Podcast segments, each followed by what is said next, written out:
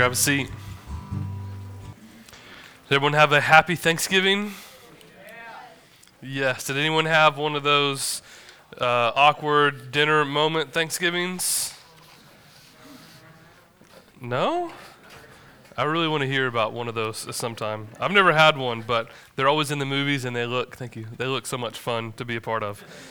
Um, I like awkward situations. So, if you have your Bibles, go ahead and grab them. Flip with me to Luke. Uh, just a couple quick caveats before we get started.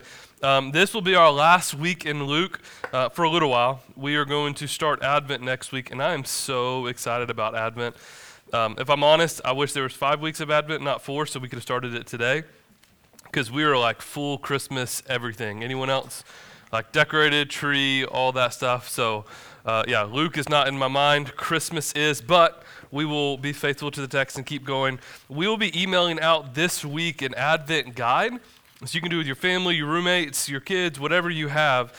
Um, we totally stole it. It's not ours. We didn't create it, but um, just kind of use it as a guide as we get into the Christmas season because um, it's so quickly for us to get to the Hallmark side of things and not the gospel side of things. Um, so that'll be a good grounded. Not that I'm knocking Hallmark. Calm down. I love Hallmark movies. I don't, but I do. Um, so be get, looking for those as we get started this week. Um, another quick thing I don't know what's happened to my throat. Uh, but like I've had more Ricolas that would kill a walrus. Um, so I've got to stay at like this octave. If I go any higher, I start sounding like a middle school boy going through puberty again. So if I sound very monotone and dry, it's because I don't want to crack in front of you. So if I do, if my voice cracks, please laugh as hard as you want to. It will not embarrass me. But that's what's happening. So, if I, man, Gabe just doesn't look like he likes me. I, well, I don't like you, but it's my throat too. Just kidding. If you're new here, welcome to the branch. We like sarcasm. Uh, so, Luke 20 is where we're going to land, and this is just a very interesting text that we're going to be looking at. Um, and, and, what, as I was studying, it got me thinking. A couple weeks ago, I had an incident happen that I could just ties really well, well I think at least. Um, so, raise your hand if you're an elder here. So we've got me and Greg and Rob and Matt, and then Jeremy's and the kids. So um, raise your hand if you've ever been part of an elder-led church. Cool. Okay. Raise your hand if you haven't. That's probably a better question. Um, so elder leds are a little different than, than I mean, I would argue we, we get the idea from the text, but um, ultimately, elder led, the, this governance structure is a little different. So um, my daughter knows, she's seven, she knows that we have elders and we regularly meet together as elders. So she was, Dad, what's an elder? What does an elder do? And, and Papa's an elder because my dad is Greg. It feels weird calling him Greg because he's Papa or Pops. And um, so she knows that Pop's an elder. And so what, is, what does dad do and all this kind of stuff? And so I just made this flippant comment. Yeah, like Papa could fire me if he wanted to. Um, which is true. I mean, the elders have, we have, I have one vote as of five. So if the other four elders wanted to fire me, they could vote and I could be gone and I would have no question. But um, so as we're talking about this, we start laughing about it. So a couple weeks ago, we had an elders meeting at my house. Um, we were waiting on the elder that is forever late. I'll let you figure out who that is. Um, waiting on him. And so Jeremy and my daughter, Jeremy's the fifth elder in children's, were talking. And, and she said, Yeah, Jeremy, uh, Papa can fire my dad. And Jeremy goes, Yeah, me too. Just like nonchalant, yeah, I've had that power too. And so like I could read my body's la- or my daughter's body language, like what is happening here? Because um, Jeremy, like happy, fun, go lucky, I could fire him too. Um, so at the surface, I mean that like that should make us nervous, right? That that I have three guys in this room that they could walk and get Jeremy, and within five minutes I could be out of here. But I love these guys, and I love submitting to their authority and to their leadership, and it's fun. But when we really start pressing in this idea of authority, a lot of us, if we're honest, get really nervous. I think one of the reasons when I first started studying this, I'm not an authoritative guy. I don't like authority. I have a problem with authority. My mom would call it strong-willed, um, which like I just kind of I liked that about myself until I had a strong-willed child, and now I hate it about myself. And so, with this idea of authority, we just don't like. And so, as we're in this Passion Week of the Scriptures, Jesus is going to stop and make a huge lesson on authority, which on the surface makes no sense why this would take place, why such a big teaching a couple days before his death, uh, death about authority would, would resonate so well, but it does. So, if you'll go to Luke 20, verse 19, uh, with us this morning, this is we're just going to read a little bit, pray, and then kind of work our way through the text. To see what Jesus says about authority and not only what he says, but how he models that for us. Luke 20, we're going to pick it up in verse 19. The scribes and the chief priests sought to lay hands on him at that very hour, for they perceived that he had told this parable against them, but they feared the people. So they watched him and sent spies who pretended to be sincere, that they might catch him in something he had said, as to deliver him up to the authority and the jurisdiction of the governor. Verse 21. So they asked him, Teacher, we know that you speak and teach rightly and show no partiality, but truly teach the way of God. Is it lawful for us to give tribute to Caesar or not? But he perceived their craftiness and said to them, Show me a denarius. Whose likeness and inscription does it have? They said, Caesar's. He said to them, Then render to Caesar what is the things that are Caesar's, and to God the things that are God's. And they were not able in the presence of the people to catch him in what he said, but marveling at his answer, they became silent. So let's pray. Uh, Father, would you speak to this morning through your word? Um, God, would we walk out of here different because of the example that you first set for us? Uh, Father, we love you and we're grateful for you. Would we, through this text, understand uh, what the, the framework that you've laid for us? That authority is a good and right thing that we should willingly submit to because you did. So, Father, we love you. It's your name we pray. Amen. So, what's happening here is we're coming into the Passion Week, uh, depending on what scholar, what theologian you listen to. This is either a Tuesday or a Wednesday, and his death is on Friday, right? So, um, all the Pharisees and the religious leaders and the scribes and the Sadducees, I mean, this is their time. This is go time. They're trying to trick him up, they're trying to trap him so that they can ultimately bring him before the council, bring him before the courts, and have him murdered. And their schemes keep falling apart over and over and over again. And we see this all throughout the Gospels. It's because the time wasn't right yet. That's why Jesus would perform a miracle and say, Go, but, but don't tell anyone yet. My time has not yet come. When it's my time to die, it'll be my time to die. But it's not that time yet. So we see this taking place. And um, last week we looked at another failure of the religious leaders. And this time, though, in a lot of ways, I, I got to give credit where credit's due. These guys did it well, right? So they disappeared. They sent in spies to do the dirty work for them so that Jesus wouldn't know what was happening. And they put Jesus in a really, really tough position because you had two different crowds here. Um, you had the Pharisees and the religious and the super Jews. Remember, we're in Jerusalem for Passover. So these were the Jews among Jews, the ones that valued Passover and all that that meant coming into Jerusalem. So you had this one crowd, but then you also had the Herodians, right? The ones that loved, they were Jewish, but loved Rome, loved all that was happening through Rome. And so you have this, this collision of two different crowds happening as Jesus gets thrown this uh, rather dangerous question. Because if Jesus says, oh, yes, we have to pay taxes, forget what the Jewish culture says, we have to pay taxes, then the Jews are going to kill him right there on the spot. But if he says, forget Caesar, forget Rome, then the Herodians are going to go tell that to the Caesar, and, and, the, and his death is going to happen on the spot. So there's this really tough question that they throw Jesus right in the middle of, but his answer is beautiful. Now, this question is really, in particular, kind of a, a, dirty one because of what represents the coin. So when he says, Give me a denarius, give me a denarii, um, what is on this? Uh, it's, it's just kind of like our coin, it's a head and tails kind of deal. And on one side was an engraving of Tiberius, the emperor of Rome, with the inscription that says, Son of the Divine. So on this coin, it says, Son of the Divine. He's claiming that he's the Son of the Divine. Augustus claimed it, all the Caesars since him claimed it, but on the other side was the mother of Tiberius sitting on a throne with a priestly robe and uh, with the inscription of high priest.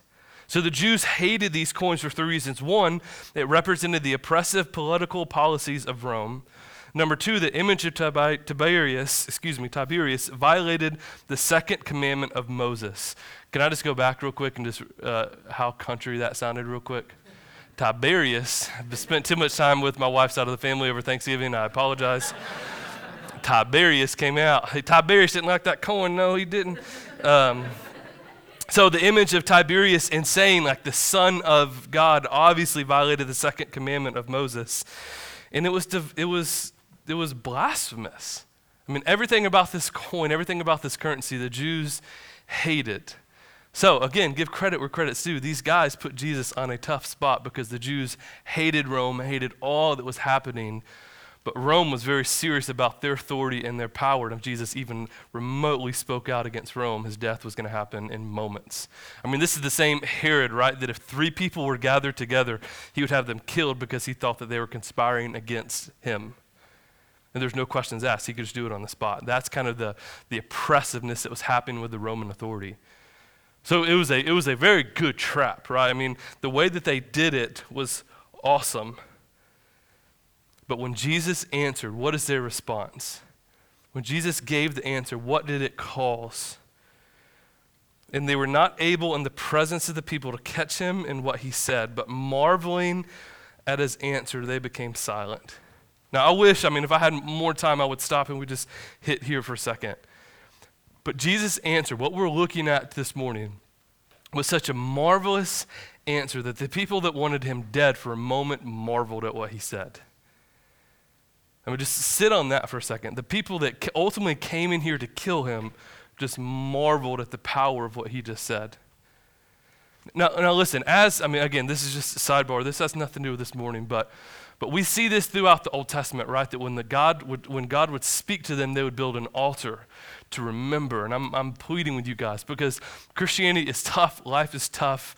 Make sure, however you need to, remember the moments that made you marvel when the Lord spoke to you.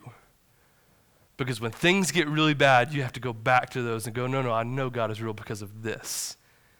And this moment is going to get me to the next moment because this moment, God totally made me marvel his word, how he spoke, how he in, ingrained his life into mine made me totally marvel. Even though I was angry and upset and wanted nothing to do with him, this moment God made me marvel. Don't forget that, church. That is, de- that is so key for us as we go through this life, is to never skip over the moments that made us marvel. So then the question is, what, what made them marvel? What was such a big deal? And I'm a huge whiteboard guy. Can we whiteboard this morning? Uh, I'm going to go ahead and make all your jokes I have horrible handwriting, so ha ha ha. I can't read it. There it is. Can everybody see this? Because ultimately, there's a contextual thing happening here. We, we don't know Caesar, we don't know Rome, we don't know all that was going on, but we can understand man's authority, right? That we all are submitting to at some level man's authority. So, what are some things that we're uh, submitting to?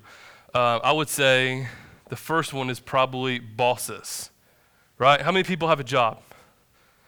How many people have school? All right, so at some level, whether it be a teacher or whether it be your boss, you have something's, or the retired couple in the back, y'all are good. Don't worry about it. Uh, you're, Steve, you're married. That's your boss. Um, we all have authority over us, right? Like we all have something looming over us. We have assignments, we have hours, we have tasks that have to be done. We all have some kind of authority there. I think the second one would be local government, right? So we all have to submit to the local government. I mean, I know there's some political guys in here. Here's what I hear over and over and over again. Yes, federal government, big government's great, but what really matters is the local government. So um, I think our favorite genre here would be the 5 0 right? police officers. We love police officers until they pull us over, right? We love that. I mean, we've got local government, we can kind of keep going through here. Uh, but then we also have federal government. That says federal. And then we under here we've got, you know, the, the top dog, El, I'm going to stop here, El Presidente. Now, Sidebar, and before I even go into this, one of the things I love about this church, but is also very unique about this church, is we have many different political stance here, right? We have left, right, Democrat, Republican, libertarian, weird middle, like hippies, all in, mixed in here, which I, I love. Don't get me wrong. I am going to finish El Presidente because that was going to drive me crazy. So um, underneath, we've got bosses slash teachers, right? So we've got local government, we've got federal government, and here and here we're kind of dealing with the same thing. Now, if you work, you understand this. If you don't, your parents understand this. Taxes. So here's as as parenting. I mean, I don't think we parent completely well, all the time, but I feel like we do, do this really well. Anytime our kids get excited about stuff, i.e., cookies, uh, my wife and I have just implemented uh, mommy and daddy tax. So we take a big bite out of that cookie and say, Welcome to America. This is what happens. You get something you want, the government gets half. It happens, right? So we're trying to teach them, ingrain into them, don't get used to what you like because the government's second half. So, so we understand this, and, and we can rebel and we can joke, but but it's, y'all are all laughing because you've seen that money hit your bank account and then disappear out of your bank account. So this is this is what we're dealing with in our modern day. This is our Rome, this is our Caesar, this is the authorities that are over us. And we could talk about the bad experiences we've had with this or that. I could tell you the, the 13 hours I spent um, after we got audited from the IRS proving that they were wrong. And I could tell you the time where I said, hey, um, just real quick, I'm going to voice record you. And he said, sir, you can't do that. It's a felony. I said, well, are you recording me? Yes, sir. Well, I'm recording you. And we went back and forth for about an hour over who can record who. Um, I could tell you all these authoritative things, the bosses that I've had, everything that's happened, and we all have these similar stories where we fought the authorities above us. This is give to who? Caesar. Give to Caesar what is Caesar. Give to God what is God's. Now, here's what started to cause them to marvel. And I think this is where we're starting to get to. Because underneath the God column, we've got James 4 7, right? Submit yourselves to God, resist the devil, and he will flee from you. Submit everything about you to the authority of God. But what they didn't see, and I would argue what we don't see, is how do these two columns even work? How do they correspond to one another? One of the things when I first started getting into the ministry, everyone was talking about the secular, sacred, secular, sac, good gracious, secular, sacred divide, right? That this is the secular world, this is the sacred world, and those two things do not intersect. Don't worry about them. Keep those things separate. Give to Caesar what is Caesar, give to God what is God's. Those things are separate. But what Jesus is arguing, I would say, is that there's no way that we could separate these two that we give to Caesar's because we are first and foremost God. See, we don't have an authority issue, we have a sovereignty issue. If we wrestle with authority over here, it's because we don't understand the sovereignty of God over here. Is God sovereign in putting all of these authorities over our lives? Yes or no? Is God sovereign over every single thing that happens? Because if we don't understand that on this column, then this column never makes sense. But if we understand that for our good, that God in his sovereignty is going to put all these authorities in place so that we can have a deep, deeper relationship with God, then it, does it change the way that we view the authorities in our life? Does it change the way that we view him, we see him, we grow in him? So flip over to Romans 13 with me real fast. We'll kind of see this and then talk about it a little bit. Romans 13, we're going to pick it up in verse 1.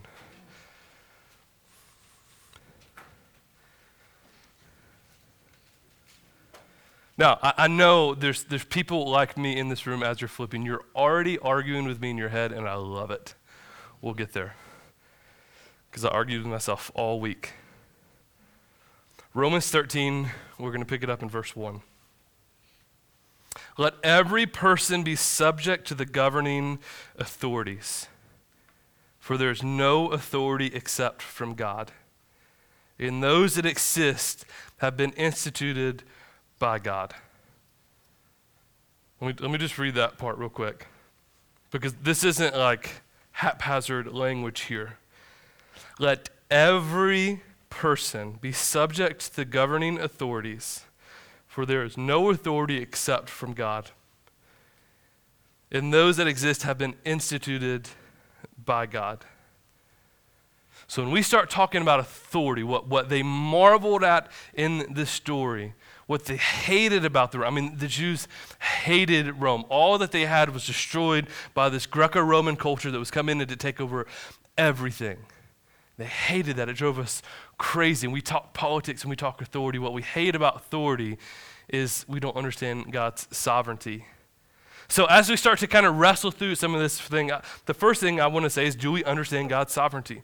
Do we know what that means? I mean, the, the definition of sovereignty is supreme power and authority. So, do we give credit where credit is due?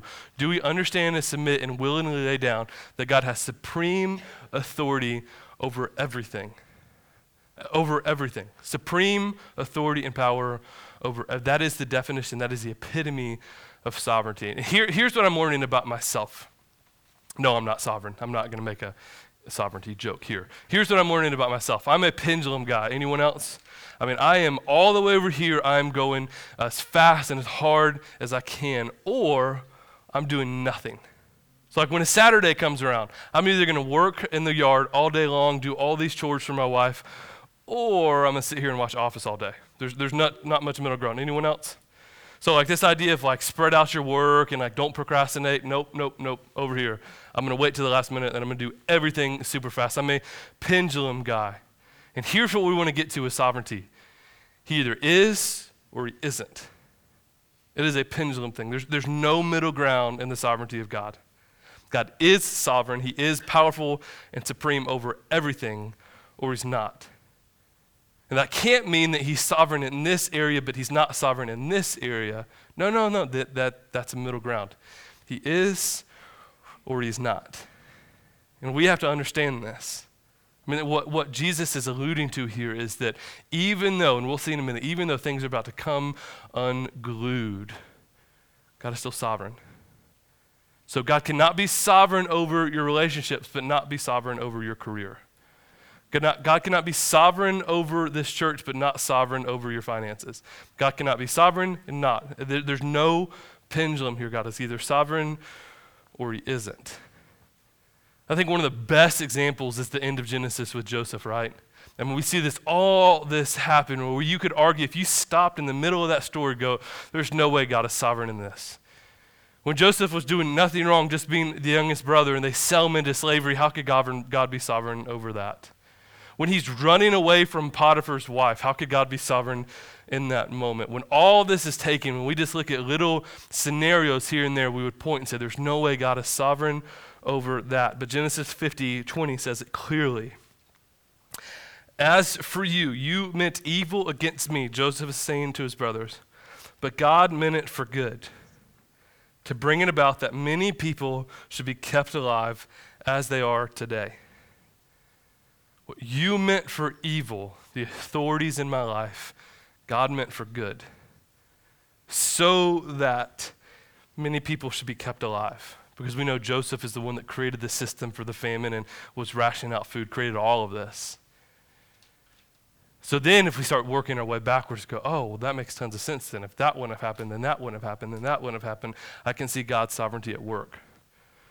But we are so minimal in our thinking and in our scope that in the moment, God, there's no way God could be sovereign. And you could argue that for the last eight years of the presidency. You could argue that for the four years of presidency now, and you're going to argue that in the next four years, the next four years, and the next four years until you die. Right? And we could argue this in any scope. I have the worst boss, I have the worst teacher. You don't understand this. I would say, no, no, no. Zoom out. Is God sovereign? Zoom in. Change your response. Zoom out to see the sovereignty of God. If He is sovereign, then zoom back in and change the way you think. It's repentance, it's metanoia. Repentance isn't just changing your action, it's first changing the way you think about that action and then changing your action. The second one, and I want to be careful here because I'm very sensitive and I understand this point. That the way that some of these have happened, the interactions that we've had has skewed the way that we view God's sovereignty that we have had horrible authority figures in our life. And we say, if that is authority, if that is God's authority in my life, His sovereignty in my life, then I want nothing to do with God. That we've been wounded and abused by different authorities in our life. And I, yes, and amen. There's been four, uh, within the last month, four pastor friends have fallen out of the ministry because of sin. One struck really close to home, and I know their church is going to come unraveled, and there's going to be so many wounded souls leaving that place, vowing never to go to church again because of what happened. I, I know it's going to take place. I've seen it happen before my eyes. that the authority that you're submitted to within church membership uses you and abuses you, and you vow, if that's God's authority, then I'm never going to church again. And that changes the way I view God's sovereignty. Uh, I get it. I see it. I, I want to be empathetic to that. That we, we are skewed on God's sovereignty because of some of the poor authority that's been put in our life. But I want to ask us again what does it look like to zoom out? In this one moment, yes, I understand you feel that way, but feelings aren't always right. They're real, but they're not always right. What would it look like for us to zoom out? Now, another thing I think that we don't understand God's sovereignty in our local authority. And, and please hear me, I might joke around and be a little sarcastic here, uh, but this, this is a serious issue um, because we play the victim card. We don't understand the sovereignty and authority in our life because we are so quick to jump to the victim card and woe is me because we have a false understanding of biblical suffering. I'm suffering here under this local. No, you're not. You like, listen, listen, church. We don't know what biblical suffering is. So let's just let's just take a moment. If you're a college student, I'm going to pick on you. Don't raise your hand. I'm just because I've done this before. My teacher is the worst teacher ever. Oh my goodness, I have to have this 15 page paper done or this five page paper done by tomorrow. Isn't this the worst thing ever? And she changed this on me last minute. Are you here for school? Yes or no? Yes, okay. Are you here and did you receive a syllabus on your first day of class? Yes or no? Okay. In that moment, did you know that that paper was going to be due at that time? Yes or no? You're not suffering. Now, I'm, I'm being oversimplistic here because how quick do we run to this suffering card? God is testing me. I'm suffering for the sake of the kingdom. Is this what I'm supposed to be doing? Is this what life? We are not suffering. But let's just sit, let me just kind of give into this for a second. Hypothetically, say that you are suffering underneath the authorities that God has put in your life. Flip with me to 1 Peter and let's see what God says about suffering. Maybe that'll change your answer. Maybe you'll quit saying you're suffering. Because suffering is going to happen.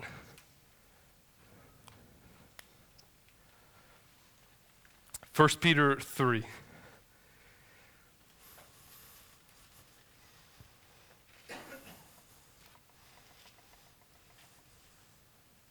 1 Peter 3, verse 13. Now, who is there to harm you if you are zealous for what is good? But even if you should suffer for righteousness' sake, you will be blessed. Have no fear of them, nor be troubled but in your hearts honor Christ as the Lord, as holy, always being prepared to make a defense to anyone who asks you for a reason that the hope is in you. Yet do it with gentleness and respect, having good conscience, so that when you are slandered, those who revile your good behavior in Christ may be put to shame. For it is better to suffer for doing good than should be God's will than for doing evil. It is better to suffer for doing good, if that should be God's will, for than doing evil. So, hypothetically, you truly are suffering under the authority that God has put in your life. First Peter would say, Good. That's right. Go for it. It's better to be tempted and to be resilient. It's better to be good and walk into suffering than to run to what is evil. So, is it possible then for us to, and Sam Storms has an incredible blog I can share with you if you're interested. Is it possible for us to be submitted under authority and it's going to be painful to us and lead to real suffering? Yes. It's impossible to go read through the Old Testament and not see this happen over and over and over and over and over again. And then wait 400 years, flip the chapter to the New Testament and see this happen over and over and over and over and over again. Is it possible that the government in the United States might change in the next 20 years to turn to oppressive against Christians? I don't, maybe. But even if it does, is that the end of the world? No, we're just doing what the Bible said would happen. The suffering is going to happen, and it's fine. Because if we understand the sovereignty of God, then man's authority helps us to get to where God wants us to be.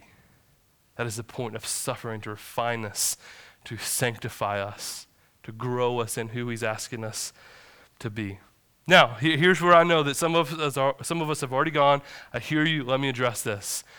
But what if authority is asking me to do something contradictory to God's word? What if suffering is? Because I know that's the that's the trump card, right? Like, but I, I, can't do this because the teacher's asking me to do this. Like, no, okay, let's go there. I can't do this because my boss is asking me to do this. But what if it truly is, and you've sought wise counsel, you've talked to friends and family, truly asking to do something contradictory to God's word?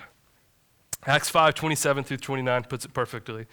And when they had brought them in, the apostles, they sat them before the council. And the high priest questioned, saying, We strictly charge you not to teach in his name, yet you have filled Jerusalem with your teaching, and you intended to bring this man's blood upon us. Verse 29 But Peter and the apostles answered, We must obey God rather than men. So, church, if we get in a situation where the authority over our lives is asking us to do something contradictory to God's words. We must obey God rather than men. But I, will just be honest, I have very rarely ever seen that happen. When we cry wolf, it's more of, I don't want to do this. This is painful. This is hard. Not, they're asking me to be disobedient to God's word. That's what's really happening most of the time is that we just don't like authority because we don't understand that God is sovereign over that authority. Iron sharpens iron, so does one man sharpen another. We love that Bible verse, right? Oh, that's so beautiful. But we all know how iron sharpens iron, right? Through painful slamming together of iron. iron. right? I mean, that is two things colliding together, causing sparks. That's what's happening. So, the authority that you're under, is it causing sparks? Well, then you're probably doing the right thing. That God is probably using that to grow you and sanctify you. You're, you're probably right where you need to be.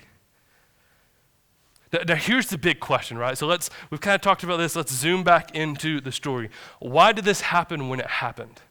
Like, why is God in the last moments, the last days of Jesus' life, using his life in this example to te- teach us and tell us about authority? Because he's about to be killed as an innocent man. There's not much more injustice than that, right? I mean, we're talking the local authority, the local government, religious in of Rome, is going to have him killed and murdered as an innocent man. Talking about an oppressive authority. Okay, like, like we have never experienced that here. So he's using this to teach us and to show the apostles where sovereignty really lies here. What is actually happening? What is actually taking place? Is there anything that happens with the authorities in our life that God's sovereignty does not control, does not oversee, does not handle? So, flipping me over to John, this should be the last flip because I want us to see this. This should give us courage. This should give us hope. This should give us encouragement about the authorities that are in our life. John 19.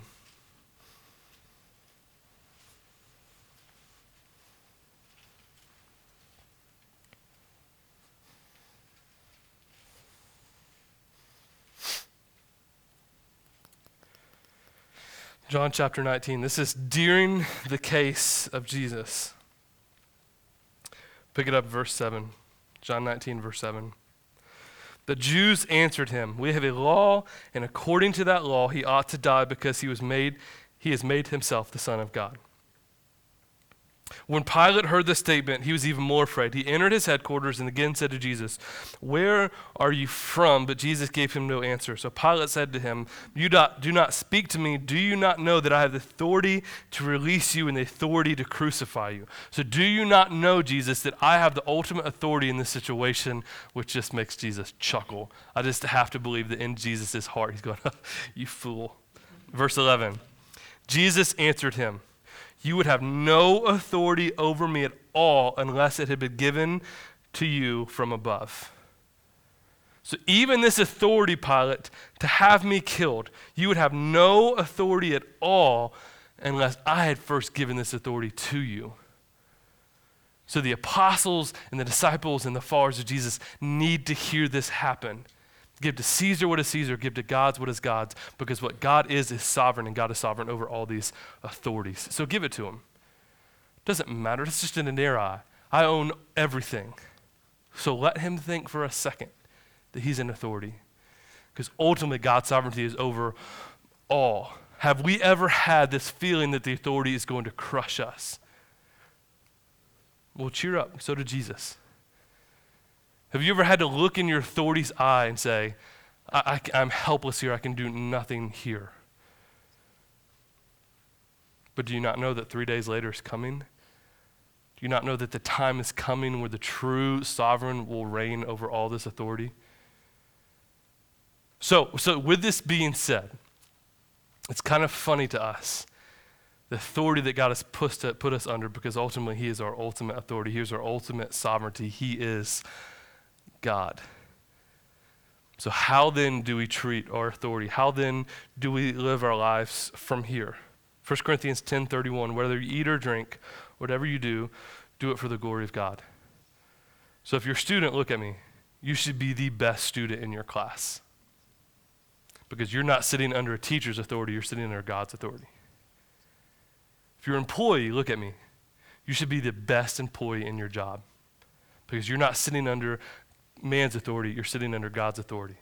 God has placed you under this authority for his sovereign will for a purpose. We should be the best one there. The local authority here should know the branch church exists because we're the best citizens in Lumpkin County. Because this is not God's, or this is not man's sovereignty or authority over us, this is God's authority and sovereignty over us. So, how then do we respond to the authority that God's placed over us? Man, we should be the best in the room. We should, be, we should be doing all of this for God's glory. God, if you've given me this assignment, let me run with this assignment as hard as I can. I'm going to be the best in my neighborhood. I'm going to be the best in my school. I'm going to be the best here and here and here. Not because I care about my appearance, but if I'm a Christian in this room, I want the authority to go back to God. And if God asks for excellence, I'm going to show you, teacher, I'm going to show you, boss, I'm going to show you, government, what real excellence looks like because I'm working for God and I'm not working for you. Because ultimately, you have no authority over me. So I'm going to sit here, I'm going to work my tail off. I'm going to show you what God driven excellence looks like. Because what we do, whether we eat or we drink or we work or we school or we labor or we toil, we all do it all for the glory of God. Even when the authority looks like it's oppressive, even when we can play the victim card, even when fill in all the blanks. If man is not asking us to contradict what Scripture says, then we do it all for the glory of God.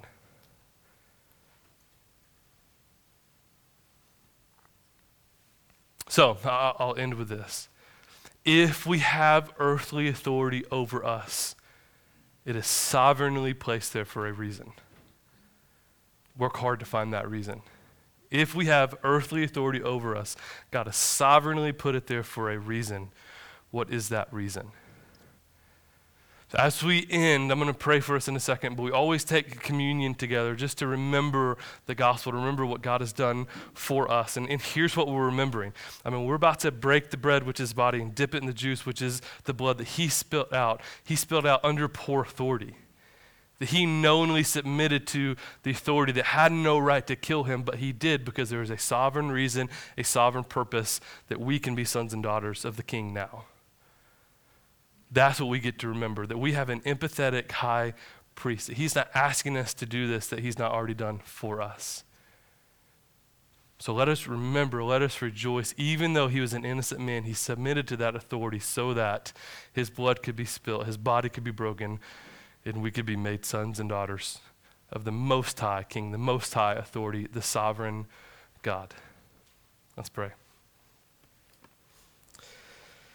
And Father, we, we must confess that we don't like authority.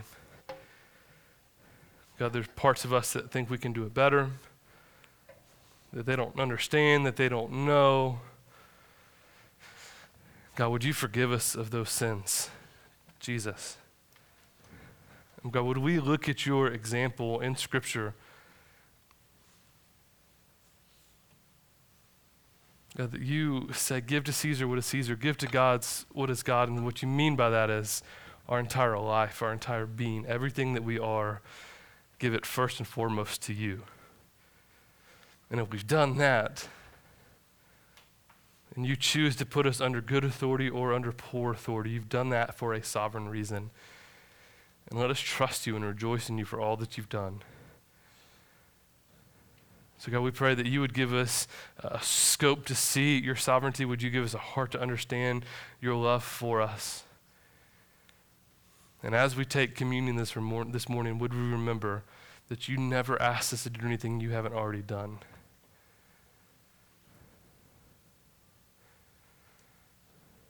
God, the, the beauty of the gospel, would it, would it reign deep in our souls? That you willingly laid your life down. That this is true love. And not just for friends, but at the time, enemies. That we were willingly walking in this disobedience, following the prince of the power of the air, the Son, that, the Spirit that is now working us. But you came and you lived and you died and you raised from the dead so that we can be sons and daughters. And you accomplished all of that under poor authority. That the world was an awful place to be, that the Roman government was killing people left and right and continued to get worse.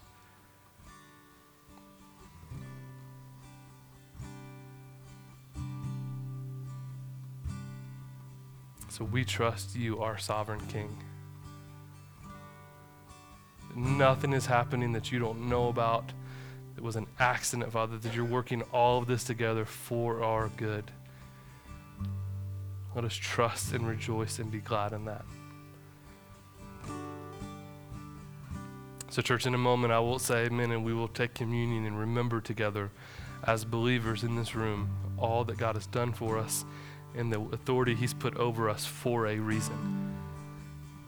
In your name we pray. Amen.